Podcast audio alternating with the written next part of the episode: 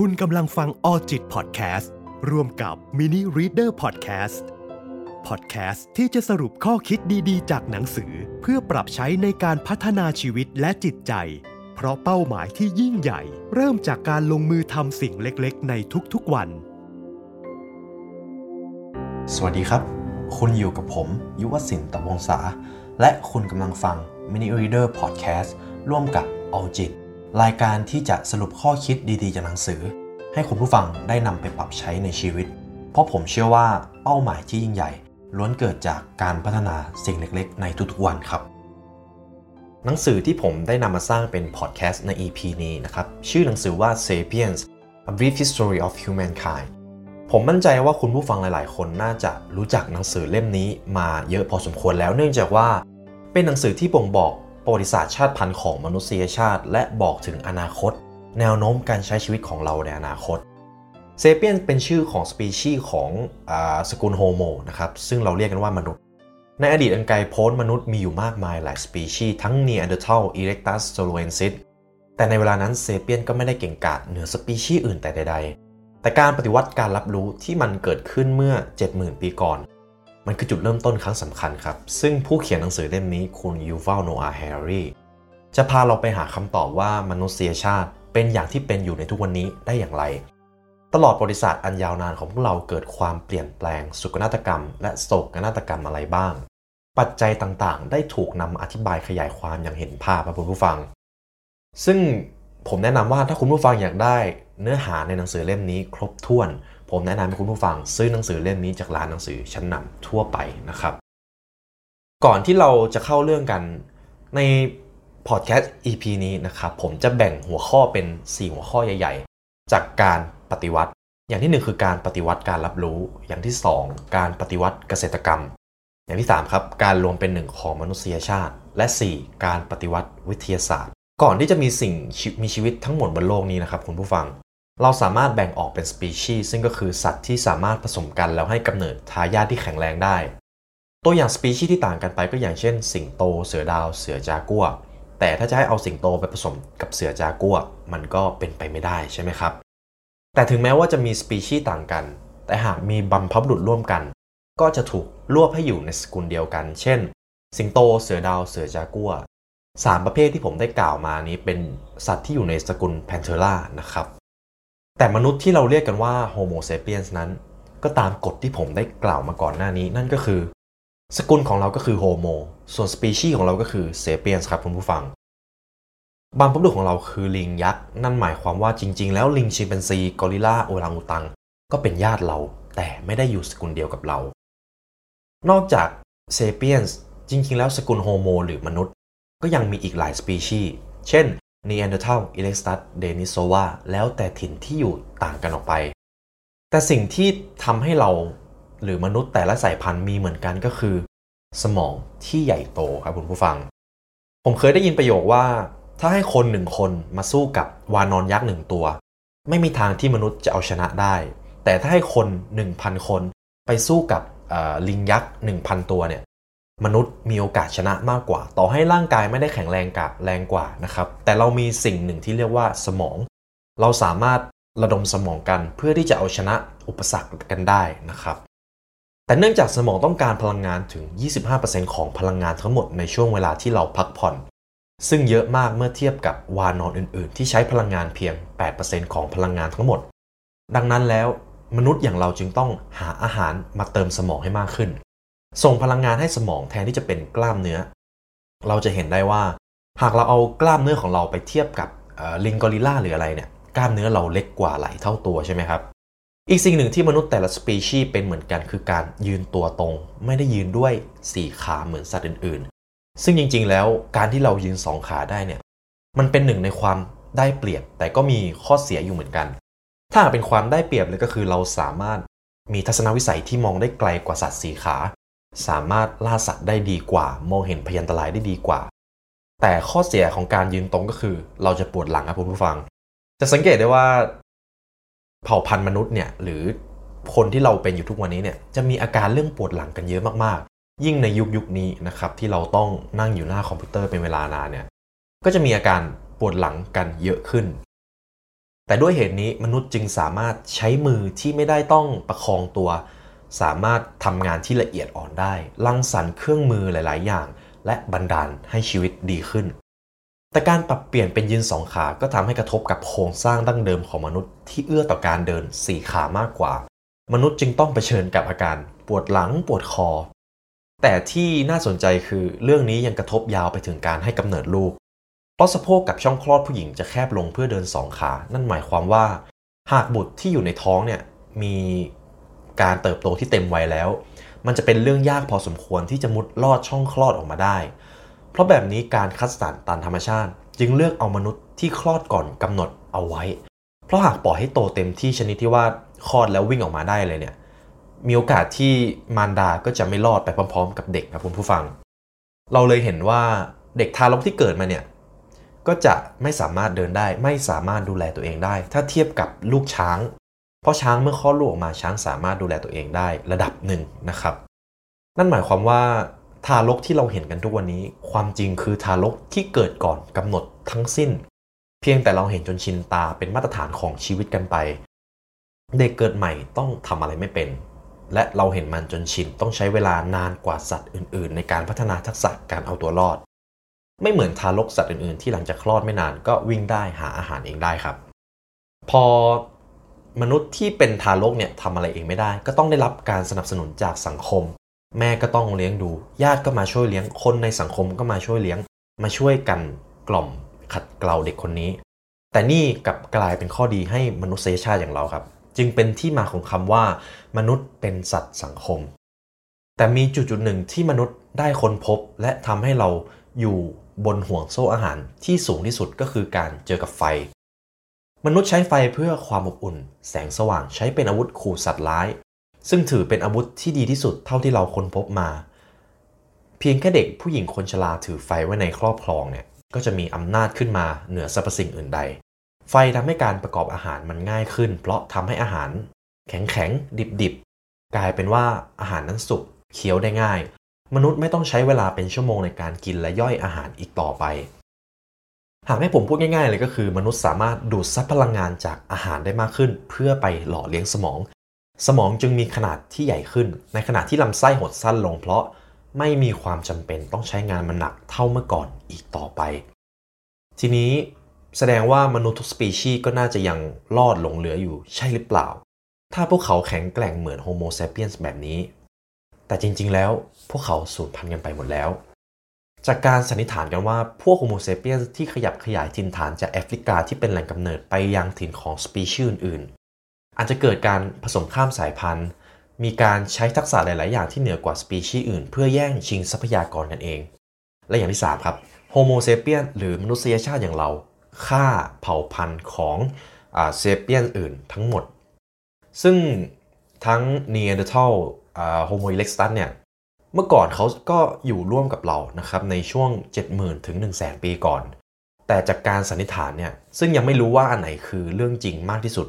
แต่ทฤษฎีที่น่าสนใจก็คือเกิดการผสมข้ามสายพันธุ์ ดังนั้นปัจจุบันอาจจะยังหลงเหลือมนุษย์ลูกเสี้ยวสปีชีส์อื่นอยู่บ้าง อย่างที่ 2 ครับ การใช้ทักษะหลาย ๆ อย่างที่เหนือกว่าสปีชีส์อื่นสปีชีส์ที่มีการใช้ทักษะที่ด้อยกว่าก็จะถูกแย่งทรัพยากรแย่งอาหารไป และอย่างที่ 3 ครับ เกิดการฆ่าล้างเผ่าพันธุ์ แต่ทั้งนี้ทั้งนั้นก็ยังไม่มีข้อสันนิษฐานข้อไหนได้รับการยืนยันว่าถูกต้อง 100%ผลลัพธ์จากการวิจัยอย่างค่อนข้างคุมเครือครับคุณผู้ฟัง ในเรื่องของภาษารูปแบบใหม่ของเซเปียน จะส่งผลให้เกิดการปฏิวัติการรับรู้ อันนี้ก็เป็นอีกจุดหนึ่งสำคัญที่จะสังเกตได้ว่าไม่มีสัตว์ประเภทอื่นเลยที่ใช้ภาษาได้ซับซ้อนแบบมนุษย์อย่างเรานะครับ ถ้าถามผมว่ามันเกิดขึ้นได้ยังไง จากงานวิจัยผู้เชี่ยวชาญบอกตรงๆ เลยว่าเขาก็ไม่รู้เหมือนกัน ตอนนี้ได้แต่ว่าตั้งข้อสรุปง่ายๆ ว่าเป็นเพราะกรรมพันธุ์ของเราเปลี่ยนเนื่องจากระบบประสาทในสมองเปลี่ยนไปอย่างบังเอิญล้วนๆ ผลลัพธ์ที่มันเกิดขึ้นก็คือเซเปียนเรามีการพัฒนาภาษาและการสื่อสารได้เหนือชั้นยิ่งกว่าสิ่งมีชีวิตอื่นๆ รวมถึงมนุษย์สปีชีส์อื่นด้วยครับคุณผู้ฟัง ทีนี้เราจะมาเจาะลึกกันว่าภาษาของเราที่เราใช้กันอยู่ทุกวันนี้เนี่ยจริงๆ แล้วมันเป็นอะไรที่เจ๋งมากๆ เพราะว่าอย่างที่ 1 มันมีความยืดหยุ่นสามารถอธิบายรายละเอียดได้ อย่างที่ 2 ครับ เอื้อต่อการซุบซิบนินทาถ่ายทอดข้อมูลของคนในกลุ่มเฉพาะ อย่างที่ 3 สามารถถ่ายทอดจินตนาการและเรื่องราวที่มันไม่มีอยู่จริง กล่าวคือล้วนเป็นสิ่งที่มนุษย์สร้างขึ้นมาทั้งนั้น มันไม่ได้เกิดขึ้นโดยธรรมชาติ เช่น ความเชื่อทางศาสนา การมีอยู่ของบริษัท เงินสิทธิมนุษยชน แม้กระทั่งตำนานพื้นบ้าน แต่เรื่องเหล่านี้แหละคือกุญแจสำคัญที่ทำให้คนแปลกหน้าหลายร้อยคน รวมมือกันเพื่อสร้างพฤติกรรมทางสังคมใหม่ ๆ คุณผู้ฟังลองนึกภาพคนทั้งเมืองพร้อมใจกันมาสร้างศาสนสถานอะไรสักอย่าง ถ้าเขาไม่มีศรัทธาอันแรงกล้า หรืออย่างน้อยคนสั่งให้ทำก็จะต้องมีอำนาจเนี่ยและโน้มน้าวเป็น สิ่งเหล่านี้คงจะไม่เกิดขึ้นนะถ้าคนที่ทำไม่มีศรัทธาดังนั้นแล้วการปฏิวัติการรับรู้นี้สำคัญมาก เพราะมันเปลี่ยนแปลงพฤติกรรมของ เผ่าพันธุ์มนุษย์ได้เร็วโดยไม่ต้องรอพันธุกรรมหรือสภาพแวดล้อมเปลี่ยนเหมือนสัตว์อื่นๆเลย ขอเพียงแค่ทุกคนมีความเชื่อร่วมกัน ก็พร้อมลุกขึ้นมาทำอะไรใหม่ ๆ ได้แล้ว หรือหากมีการเปลี่ยนแปลงความเชื่อใดกระทันหัน ผู้คนก็จะเปลี่ยนพฤติกรรมไปตามนั้น เช่นกันนะครับ หัวข้อที่2ครับการปฏิวัติเกษตรกรรมเกิดขึ้นประมาณ 12,000 ปีก่อนเซเปียนหาวิธีปลูกพืชผักได้ในที่สุด นี่คือจุดเปลี่ยนที่สำคัญมาก การปลูกพืชผักพลิกโฉมหน้าประวัติศาสตร์ของเซเปียน อย่างที่เราเองก็คาดไม่ถึง เมื่อก่อนนะครับคุณผู้ฟังเซเปียนส่วนใหญ่ใช้ชีวิตโดยเป็นผู้ล่าล่าอาหารล่าสัตว์ ชีวิตนักล่าของเซเปียนแทบจะพลิกจากหน้ามือเป็นหลังมือจากที่เคย วิ่งตลอดหาของป่า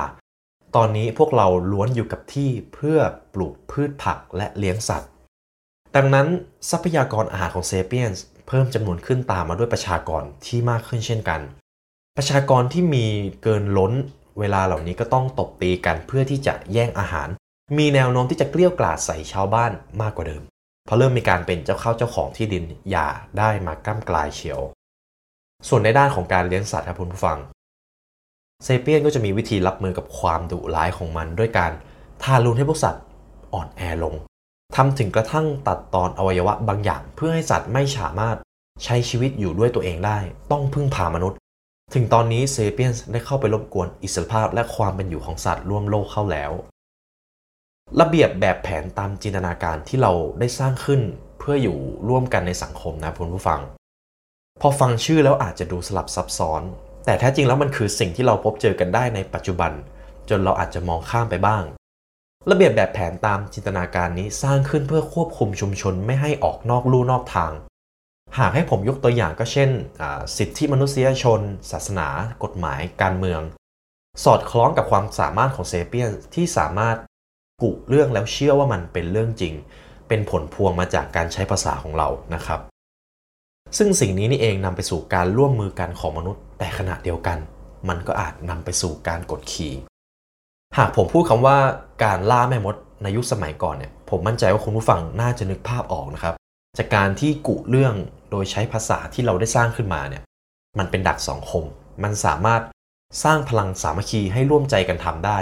แต่ก็สามารถนำไปสู่การกดขี่ได้เช่นกัน คุณยูวัลโนวาเขาบอกเลยว่า เราหนีจากระเบียบแบบแผนแบบนี้ไม่ได้เลย เพราะมันฝังอยู่ในชีวิตประจำวันของเราทุกๆด้าน โดยเฉพาะในสังคมที่ผู้คนพร้อมใจกันเชื่อในสิ่งนี้ คนที่ไม่เชื่อเพียงคนเดียวไม่สามารถเปลี่ยนแปลงอะไรได้ แต่ในขณะเดียวกันครับ ทุกคนพร้อมใจจะเชื่อก็เพราะรู้ว่าคนอื่นๆ ก็เชื่อเช่นกัน ยกตัวอย่างเราเชื่อว่าเงินมีค่า ก็เพราะว่าเห็นคนอื่นๆ ก็เชื่อแบบนี้ ดังนั้นยิ่งมีระเบียบแบบแผนทางจินตนาการมากขึ้นเท่าไหร่ และยิ่งแบบแผนนี้เปลี่ยนแปลงไปมากเท่าไหร่ ข้อมูลก็จะยิ่งล้นมากขึ้นเท่านั้น สมองของมนุษย์จึงไม่สามารถจำได้ทั้งหมด ดังนั้นเราจึงเกิดการเขียนเป็นอักขระขึ้นมา เพื่อบันทึกข้อมูลเหล่านั้น ซึ่งในสมัยก่อนนะครับหมื่นปีกอ่าหนึ่งหมื่นกว่าปีเนี่ยอักขระก็จะมีทั้ง 2 ประเภท 1. อักขระแบบไม่สมบูรณ์ 2. อักขระแบบสมบูรณ์ ซึ่งผมจะไม่เจาะลึกในเรื่องเรื่องนี้นะครับ แต่ว่าระเบียบแบบแผนตามจินตนาการนี้แบ่งลำดับของผู้คนไม่ว่าจะด้วยชนชั้นวรรณะ สีผิว เชื้อชาติ เพศ ทั้งหมดเกิดขึ้นมาจากความเชื่อของคนกลุ่มใดกลุ่มหนึ่ง แถมระเบียบแบบแผนนี้ยังก่อให้เกิดวงจรอุบาทจำพวกเกิดความบังเอิญในประวัติศาสตร์ขึ้นทำให้คนขาวมาข่มคนผิวสี เกิดกฎหมายที่ลำเอียงทำให้คนผิวสีไม่ได้รับโอกาสพัฒนาตัวเองทำให้โดนมองว่าไม่ดีและโดนเหยียด ส่งผลให้ทำทำให้กฎหมายที่สร้างมาเนี่ยไม่เอื้ออำนวยต่อคนกลุ่มหนึ่งทำให้ถูกเหยียดอีกวนไปวนมาแบบนี้ไม่จบไม่สิ้น ถึงได้บอกว่า การใช้ภาษามันคือดาบสองคมครับคุณผู้ฟัง สถานะทางเพศก็เป็นเหมือนเช่นกัน จริง ๆ แล้วทางชีววิทยา โครงสร้างของชายหญิงนั้นเหมือนเดิมตลอดมาตั้งแต่อดีตจนถึงปัจจุบัน ที่เปลี่ยนไปก็มีแค่มุมมองผ่านวัฒนธรรมที่แตกต่างกันไป แต่ส่วนใหญ่แล้ว เราก็หนีไม่พ้นผู้ชายเป็นใหญ่ แต่ในทุกวันนี้ก็ชายหญิงเนี่ยมีสิทธิเท่าเทียมกันมากขึ้นนะครับหากเทียบกับสมัยก่อน ในหัวข้อนี้เป็นหัวข้อที่ผมชอบมากๆนะครับ การรวมเป็นหนึ่งของมนุษยชาติ ส่วนใหญ่แล้วระเบียบแบบแผนทางจินตนาการที่เราเรียกกันว่าวัฒนธรรม จริงๆ แล้วมันก็ได้รับมาจากวัฒนธรรมบ้านใกล้เรืองเคียงปัจจุบันนี้ไม่น่าจะเหลือวัฒนธรรมดั้งเดิมที่เป็นตัวของตัวเองแล้วนะครับ แม้กระทั่งวัฒนธรรมไทยก็ได้รับอิทธิพลมาจากวัฒนธรรมอื่นๆ อย่างอินเดียจีนขอมเช่นกัน แต่ถึงอย่างนั้นโฮโมเซเปียนก็มีวัฒนธรรมหลักๆ 3 อย่างที่เราใช้กันทั่วโลกนะครับ วัฒนธรรมที่ 1 การเกิดขึ้นของระบบการเงิน เงินเป็นความเชื่อที่แข็งแกร่งและครอบคลุมโลกนี้มากที่สุด เพราะมันสามารถใช้แลกเปลี่ยนได้ไม่ว่าจะเป็นที่ไหน โดยคุณสมบัติหลักๆของเงินนั้นถูกกำหนดว่าจะต้องเป็นสิ่งที่เปลี่ยนได้ พกพาได้ และเกิดความมั่งคั่งได้ ในช่วงแรก ๆ มนุษย์คิดค้นเงินเพื่อใช้เป็นสื่อกลางในการแลกเปลี่ยน วัตถุใช้แทนเงินก็ยังเป็นสิ่งที่มีคุณค่าในตัวเอง เช่นข้าวบาเล่ที่สามารถเอาไปกินได้ แต่เมื่อเวลาระยะเวลามันผ่านไปนานๆเข้า สุดท้ายเงินก็เปลี่ยนไปใช้เป็นวัตถุที่ไม่ได้มีค่าในตัวมันเอง เช่นเงินเชเคลซึ่งภายหลังก็พัฒนามาเป็นเหรียญเงิน ที่มีการตราว่าน้ำหนักหรือมูลค่าของมันคือเท่าไหร่ และมีการการันตีโดยผู้ออกเหรียญอย่างตอนนั้นก็จะเป็นพระมหากษัตริย์สองสิ่งนี้ทำให้เงิน เงินเหรียญมีความน่าเชื่อถือมากขึ้น แต่ถ้าเป็นในยุคปัจจุบันเนี่ยเรามาไกลจากจุดจุดเดิมมากๆครับคุณผู้ฟัง จนตอนนี้เรากำลังใช้สิ่งที่เรียกว่าเงินดิจิตอลในโลกของ d e f ากันแล้วนะครับ วัฒนธรรมที่ 2 การเกิดขึ้นของจักรวรรดิหากให้ผมจำกัดความของจักรวรรดิคือการเชื่อมโยงกลุ่มคนมากมายแต่ละกลุ่มเข้าด้วยกัน อันนี้คือคำนิยามนะครับ และต้องมีพื้นที่ที่ยืดหยุ่นต่อการขยับขยายการเกิดขึ้นของจักรวรรดิทำให้ความหลากหลายให้ผู้คนนั้นมีลดลง เพราะเมื่อผู้คนถูกกลืนเข้าไปอยู่ในจักรวรรดิอะไร วัฒนธรรมที่แตกต่างกัน มันก็จะมีการผสมปนเปกันไปนะครับ มันก็เป็นเรื่องยากที่จะหาวัฒนธรรมดั้งเดิม เพราะวัฒนธรรมก็จะเปลี่ยนไปตามการผันเปลี่ยนของจักรวรรดิช่วงแรก ๆ ของการขยายจักรวรรดิอาจจะเริ่มด้วยความรุนแรงโหดร้ายอยู่บ้าง แล้วแต่กรณี แต่เมื่อควบรวมกันได้แล้ว ความมีเมตตาอารีของจักรพรรดินี่แหละ ที่จะช่วยให้จักรวรรดิคงอยู่ต่อไปได้อย่างยั่งยืน ภายหลังเมื่อสิ้นสุดอายุล่าอาณานิคม บางประเทศก็ได้ผลดีจากการตกอยู่ภายใต้อำนาจของจักรวรรดิเช่น อินเดียมีระบบคมนาคมที่ดี และมีทักษะการใช้ภาษาอังกฤษครับ และวัฒนธรรมที่3ครับการเกิดขึ้นของศาสนา อะไรคือศาสนา คำนิยามของศาสนานั้น คือศาสนาถูกนิยามว่าต้องนำมาซึ่งมาตรฐานศีลธรรมและความประพฤติของมนุษย์ กับต้องมีระเบียบแบบแผนของอภิมนุษย์ ดังนั้นการที่จะทำให้ศาสนาแพร่หลาย ศาสนานั้นจะต้องเป็นจริงในทุกๆที่ และต้องมีความต้องการที่จะถูกเผยแพร่ ในช่วงแรกๆนะครับ ผู้คนนิยมการนับถือเทพเจ้าท้องถิ่น ต่อมาก็เป็นการบูชาเทพเจ้าหลายองค์ เพื่อตอบสนองความต้องการของมนุษย์ แต่ต่อมาก็กลายเป็นการบูชาเทพเจ้าองค์เดียวที่ควบคุมทุกอย่าง ลอยเหนือกิจมนุษย์ทั้งปวง ซึ่งภายหลังก็มีการไปบนกับการบูชาเทพเจ้าหลายองค์ นอกจากนั้นก็ยังมีศาสนาที่แบ่งแยกขั้วอำนาจเป็น 2 ด้านก็คือ ด้านดีกับด้านชั่วนะครับ ถ้าให้ผมพูดถึงนอกเหนือจากการบูชาเทพเจ้าแล้ว จริงๆ ว่าศาสนาก็สามารถใช้เรียกการบูชามนุษย์ด้วยกันก็ได้ เราอาจจะรู้สึกตกใจเมื่อรู้ว่าลัทธิต่างๆ อย่างเสรีนิยม สังคมนิยม และนาซีเยอรมันก็ถือเป็นศาสนาเช่นกันนะครับ ทั้ง 3 ศาสนานี้เชื่อในคุณภาพที่ดีที่สุดของมนุษย์ ซึ่งแตกต่างออกไปก็คือลัทธิเสรีนิยม เขาจะให้คุณค่ากับการเป็นตัวของตัวเอง และอิสรภาพส่วนบุคคลนะครับ ในขณะที่สังคมนิยมจะเน้นภาพใหญ่อยู่รอดไปด้วยกัน ส่วนลัทธิวิวัฒนาการนิยมของนาซีนั้นเชื่อว่า มนุษย์สามารถวิวัฒนาการให้ดีขึ้นหรือแย่ลงก็ได้ ภารกิจของนาซีคือต้องปกป้องมนุษยชาติไม่ให้ถอยหลัง ด้วยเหตุนี้นาซีจึงต่อต้านชาวยิว เพราะเชื่อว่ายิวคือชนชั้นด้อยกว่าที่จะฉุดล้างการพัฒนาของมนุษยชาติ ซึ่งมันเป็นเรื่องที่ไม่สมควรครับ เป็นเรื่องที่คิดผิด คราวนี้ในทุกวันนี้เนี่ยโลกก็เป็นปึกแผ่นเดียวกันแล้ว ยังมีอะไรที่เปลี่ยนแปลงไปได้มากกว่านี้อีก หลังจากนี้ อาจจะเข้าสู่ของเรื่องของการปฏิวัติวิทยาศาสตร์นะครับ ในหัวข้อที่4นะครับการปฏิวัติวิทยาศาสตร์เกิดขึ้นเมื่อประมาณ 500 ปีก่อนทำไมวิทยาศาสตร์ถึงมาได้ไกลขนาดนี้ ซึ่งนั่นเป็นเพราะว่ามีความแตกต่างระหว่างธรรมเนียมความรู้เดิมๆกับธรรมเนียมความรู้แบบใหม่ ในธรรมเนียมความรู้แบบเดิม ผู้คนมักจะไม่รู้ว่าตัวเองไม่รู้อะไร สิ่งที่คนไม่พูดถึงก็จะคงกลายเป็นสิ่งที่ยังไม่สำคัญ ด้วยเหตุนี้ธรรมเนียมความรู้เก่าๆ จึงไม่กระตุ้นให้คนศึกษาค้นหาอะไรเพิ่มเติม ต่างจากการเรียนแบบใหม่นะครับเพราะว่าความเรียนรู้แบบใหม่เนี่ยอย่างที่หนึ่งคือยอมรับในความไม่รู้ก่อน อย่างที่ 2 ครับอ้างอิงการใช้งานคณิตศาสตร์ในการอธิบายทุกสิ่ง และ 3 ครับ ได้ประโยชน์จากเทคโนโลยีทั้งหมด บันดาลให้มนุษยชาติค้นเจออะไรใหม่ ๆ มากมาย ทีนี้วิทยาศาสตร์และเทคโนโลยีมารวมตัวกันได้ ก็ต่อเมื่อระบบทุนนิยมกับการปฏิวัติอุตสาหกรรม โคจรมาเผชิญกัน วงจรใหม่ๆ เกิดขึ้นโดยมี 3 ปัจจัยหลักๆ คือการวิจัยทุนและก็อำนาจ เหตุการณ์คือนักวิทยาศาสตร์ต้องการเงินเพื่อมาทำวิจัย แน่นอนว่าผลลัพธ์ของงานวิจัยนี้จะต้องนำมาซึ่งอำนาจให้ใครก็ตาม ที่ถือทุนทรัพย์อยู่ เขาผู้นั้นจึงจะยอมมอบทุนทรัพย์ให้ไปทำวิจัย ซึ่งนั่นหมายความว่างานวิจัยนั้นไม่ได้เกิดขึ้นเพื่อตอบสนองจุดมุ่งหมายด้านวิทยาศาสตร์ แต่เป็นการตอบสนองการใฝ่หาอำนาจ และงานวิจัยวิทยาศาสตร์จะสำเร็จได้ก็ต่อเมื่อร่วมมือกับความเชื่อด้านการเมืองเศรษฐกิจ หรือศาสนาก็เท่านั้น การประจนภัยและการวิจัยใหม่ ๆ จะเกิดขึ้นไม่ได้เลย ถ้าเราไม่มีเศรษฐกิจยุคใหม่ครับคุณผู้ฟัง เศรษฐกิจยุคใหม่คือการเข้ามามีบทบาทของเครดิตมากขึ้น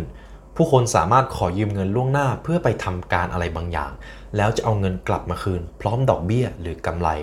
และแน่นอนว่าหากเป็นเศรษฐกิจยุคเก่านั้น ไม่มีทางที่เราจะให้เงินใครง่าย ๆ แม้ว่าเขาคนนั้นจะมีแผนการดีดีเช่นไรนะครับเพราะเราไม่ได้คาดหวังว่าจะมีอะไรดีขึ้น ต่างกับเศรษฐกิจยุคใหม่ที่ผู้คนมีความฉลาดหวังแง่ดีต่ออนาคต จึงยอมที่จะให้คนอื่นมายืมเงิน และเอาลงทุนอะไรสักอย่าง สิ่งนี้สำคัญมากครับคุณผู้ฟัง เพราะจะก่อให้เกิดการเติบโตทางเศรษฐกิจ หากเราไม่มีเครดิตเนี่ยเศรษฐกิจจะไม่มีทางโตเลย เพราะไม่มีใครลงทุนทำอะไรใหม่ ๆ ด้วยเหตุนี้ในประวัติศาสตร์จึงมีเหตุการณ์ที่ว่าเหล่าพ่อค้าคือผู้ชนะในการครอบครองแผ่นดิน เพราะว่าเขาสามารถนำเงินที่ได้มาลงทุนไปทำกำไรต่อ ต่างจากพวกกษัตริย์ที่พอได้เงินมาก็เอาไปทำสงคราม ไม่ได้ช่วยให้อะไรดีขึ้นเลย แต่ถึงอย่างนั้น ก็ยังไม่ไม่สามารถฟันธงว่าการเติบโตทางเศรษฐกิจจะดีเสมอไป ลัทธิทุนนิยมที่มากเกินไปนี้ส่งผลกระทบด้านร้ายต่อผู้คนมากมายครับ ก่อให้เกิดแรงงานทาส การตายจากการขาดแคลนอาหาร ผู้คนล้มละลายและฆ่าตัวตายจากเหตุการณ์ฟองสบู่แตก ในที่นี้ผมจะพูดถึงการปฏิวัติอุตสาหกรรมนะครับ เพราะว่าโลกเราเนี่ยได้เกิดการเปลี่ยนแปลงหนักๆจากการปฏิวัติอุตสาหกรรม เพราะว่าอย่างที่หนึ่ง เราเคารพเวลามากขึ้นครับ แต่ก่อนนั้นเราเพิ่งพาสภาวะอากาศในการปลูกผักและเก็บเกี่ยว แต่เมื่อมีโรงงานเกิดขึ้น ชาวโรงงานก็ต้องเข้าออกตามเวลา มีชั่วโมงการทำงานที่แน่นอน เพราะว่าสิ่งนี้แหละส่งผลให้เราระบบคมนาคมอย่างรถไฟ ต้องมีเที่ยวรถที่ชัดเจน เพื่อเอื้อต่อการใช้งานของผู้คนในช่วงแรกๆผมเป็นคนหนึ่งที่สังเกตได้ชัดเลยว่า ในประเทศที่มีการพัฒนาไปไกลๆแล้วเนี่ยเรื่องเวลาคือเรื่องที่สำคัญที่สุด รถไฟรถโดยสารเครื่องบินเนี่ยเขาจะตรงเวลามากๆ แม้กระทั่งประชาชนในประเทศนั้นเนี่ยนัด 10 โมงเขาจะมาล่วงหน้าเขาจะตรงต่อเวลามากๆ แต่ช่วงที่ผมได้อยู่ในประเทศที่กำลังพัฒนา คนส่วนใหญ่จะยังไม่เคารพเวลาของกันและกันมากเท่าไหร่ครับคุณผู้ฟัง บางคนอาจจะไม่เคารพเวลาของคนอื่นด้วยการมาสาย รถไฟเที่ยวบิน มีการเดินทางที่ล่าช้าหากเทียบกับประเทศที่พัฒนาแล้ว อย่างที่ 2 ครับ ประโยชน์ของการปฏิวัติอุตสาหกรรมทำให้เราใกล้ชิดกับครอบครัวและชุมชนท้องถิ่นน้อยลง แต่เรากลับใกล้ชิดกับรัฐชาติและตลาดมากขึ้น ในอดีตนั้นครอบครัวและชุมชนรอบๆตัวเรา จะเป็นคนสรรหาทุกอย่างมาให้กับเรานะครับไม่ว่าจะเป็นงานคู่ครองอาหารยารักษาโรคความช่วยเหลือต่างๆ แต่ตอนนี้รัฐชาติกับตลาดมอบสิ่งเหล่านี้ให้เราแทนแล้ว ยกตัวอย่างหากว่าเราป่วย เราก็จะมีประกันสังคม มีสวัสดิการ หากเราอยากได้อะไร เราก็แค่ใช้เงินซื้อ ถ้ามีเงินสักอย่าง ตลาดก็จะรับประกันได้ว่าเราไม่ขาดสิ่งเหล่านี้แน่นอน และอย่างที่3ครับเราพบเจอความรุนแรงและสงครามน้อยลง นี่ถือเป็นผลพวงของการปฏิวัติอุตสาหกรรมที่ดีมากๆอย่างหนึ่ง เพราะในอดีตเนี่ยความรุนแรงส่วนใหญ่จะเป็นขนาดเล็ก คืออยู่ในแวดวงครอบครัว ชุมชนท้องถิ่น อารมณ์แบบบ้านนี้ไม่ถูกกับบ้านนั้น ถิ่นนี้จองเวรกับถิ่นนั้นฆ่ากันเป็นเรื่องปกติ แต่พอรัฐบาลเข้ามามีอำนาจก็จัดการควบคุมความรุนแรงท้องถิ่นไม่ให้เกิดขึ้นหรือเกิดขึ้นได้แต่น้อยลงครับคุณผู้ฟัง ส่วนของสงครามระหว่างประเทศก็มีน้อยลงแล้ว เพราะว่าต้นทุนการทำสงครามที่สูงขึ้น ตั้งแต่มีการคิดค้นระเบิดอะตอม ก็จะมีเพียงประเทศใหญ่ๆเท่านั้นแหละที่จะส่งสิ่งเหล่านี้มาสะสม การที่รู้ว่าประเทศใหญ่ๆมีระเบิดปรมาณูอยู่นะทำให้ประเทศเล็กๆ ไม่กล้าก่อประกายไฟอะไร เดี๋ยวจะเกิดแจ็คพอตกับตัวเองนะครับ มันจึงเป็นการที่จะต้องมารักษาสันติภาพกันนะครับผม อย่างที่ 2 คือกำไรของการทำสงครามเนี่ยมันน้อยลง หากคิดภาพเมื่อก่อนของมีค่าทั้งหลายต่างอยู่ในรูปแบบเป็นรูปธรรมสามารถจับต้องได้นะครับ เช่นทองคำเงินทรัพยากรอาหารเมืองไหนรวยๆหน่อย ก็เป็นที่หมายตาของโจร แต่ปัจจุบันนี้ทรัพย์สินส่วนใหญ่มาจากโครงสร้างทางสังคม ความรู้ ความชำนาญ และมันสมองความคิดของคน อย่างที่ 3 ครับสันติภาพต่างหากที่ก่อให้เกิดผลกำไร เพราะหากประเทศต่างๆ เป็นมิตรกัน พวกเขาก็จะทำการค้าขายกันต่างฝ่ายต่างมีความสัมพันธ์แบบผู้ชนะกับผู้ชนะ และอย่างที่ 4 ครับ พวกผู้นำต่างมีมุมมองต่อสงครามที่เปลี่ยนไปจากเดิม เมื่อก่อนนั้นผู้นำต่างคิดว่าสงครามเป็นเรื่องที่ดี ต้องทำไม่ทำไม่ได้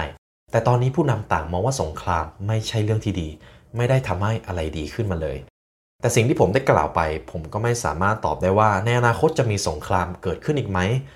หากเกิดความไม่ลงรอยกันของประเทศใหญ่ๆเนี่ยก็มีโอกาสที่จะเกิดสงครามขึ้นมาได้นะครับ แต่อาจจะไม่ใช่การใช้ความรุนแรงทั้งหมด อาจจะมีทั้งสงครามการค้าสงครามข้อมูล แล้วก็เฟกนิวส์ต่าง แต่ว่าแต่ว่าจากการเปลี่ยนแปลงทั้งหมดนี้ พวกเราจะมีความสุขขึ้นหรือไม่คำถามนี้ผมอาจจะยังตอบไม่ได้เหมือนกันนะครับ เพราะว่าความสุขก็มาจากหลายปัจจัย และทุกๆคนก็ไม่ได้พบเจอสถานการณ์ที่เหมือนกัน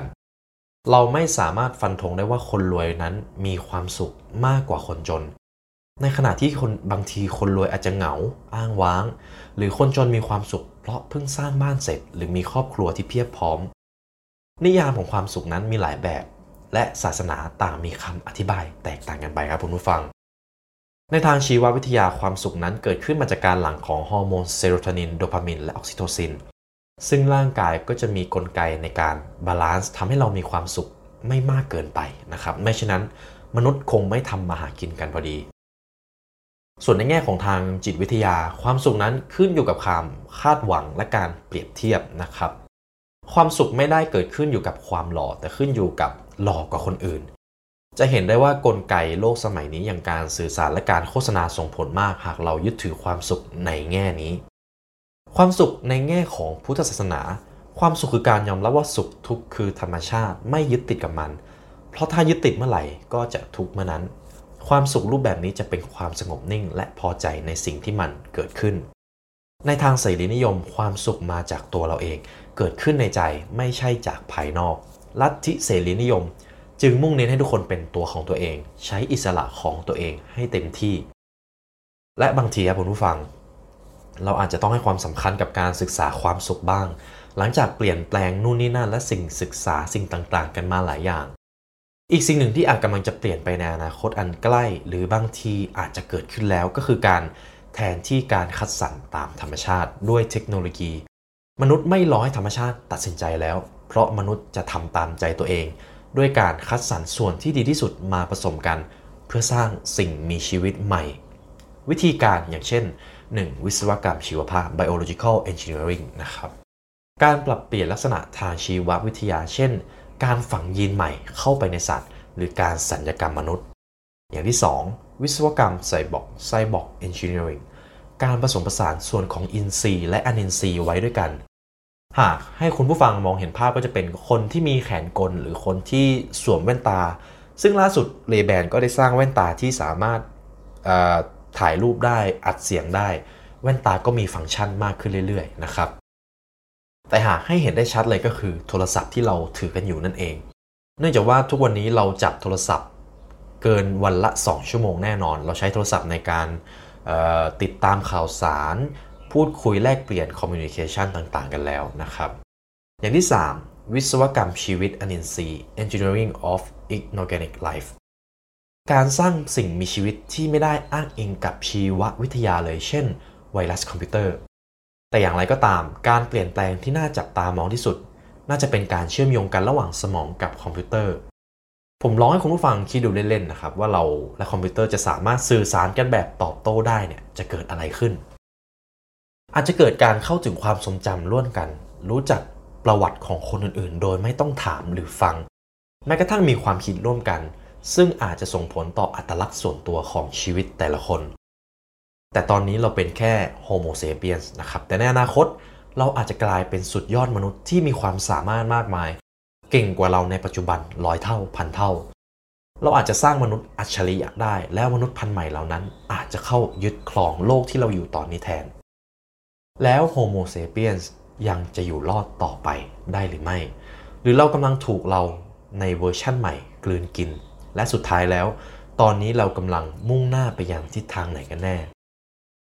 หนังสือเรื่องนี้เขียนจบไว้ให้เราได้คิดต่อไว้ค่อนข้างเยอะนะครับ ทั้ง อาจจะเป็นอนาคตที่ดีและก็เป็น worst case scenario ซึ่งอนาคตเราตอบไม่ได้เลยว่าเราจะถูกตัวเราในตอนนี้ที่ดีกว่ากืนกิน หรือว่าเราจะกลายเป็นสิ่งมีชีวิตที่มีความเป็นอัจฉริยะอัจฉริยะที่สุดเท่าที่เรามีมานะครับ หนังสือเขาชวนให้คิดต่อว่าอนาคตของพวกเราจะสวยงามหรือมืดมนตราบใดที่มนุษย์ยังคงใช้อำนาจเบียดเบียนธรรมชาติและเพื่อนร่วมโลก โดยไม่รู้ว่าตัวเองกำลังมุ่งหน้าไปทางไหน จริงๆ แล้วมันเป็นเรื่องที่น่ากลัวว่าเราเองอาจจะเป็นภัยร้ายที่สุดที่เรากำลังจะเผชิญเซเปียนทำให้เราเข้าใจอะไรหลาย ๆ อย่างรอบตัวมากขึ้น เห็นภาพประวัติศาสตร์ชัดเจนขึ้นแม้จะยังไม่ได้กระจ่างแจ้ง หนังสือนี้หยิบยกมาแค่ตัวอย่างที่สำคัญนะครับ จะให้ให้อธิบายทั้งโลกเลยก็หนังสือเล่มนี้มีเนื้อหาที่ยาวมาก ๆ ซึ่งเมื่อผมอ่านหนังสือเล่มนี้จบเนี่ย ผมเข้าใจถึงความเป็นมาของเรามากขึ้น และ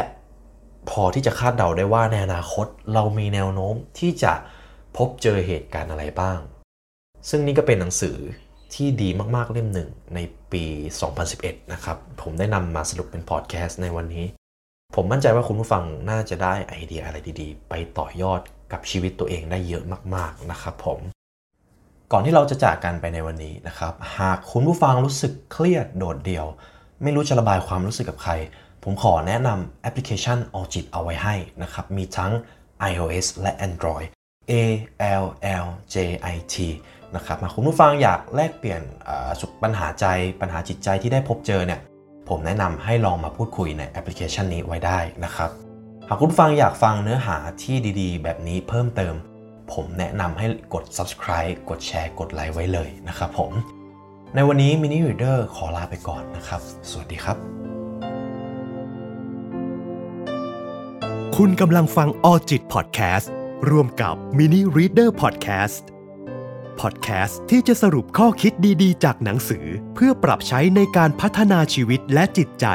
เพราะเป้าหมายที่ยิ่งใหญ่ เริ่มจากการลงมือทำสิ่งเล็กๆ ในทุกๆวัน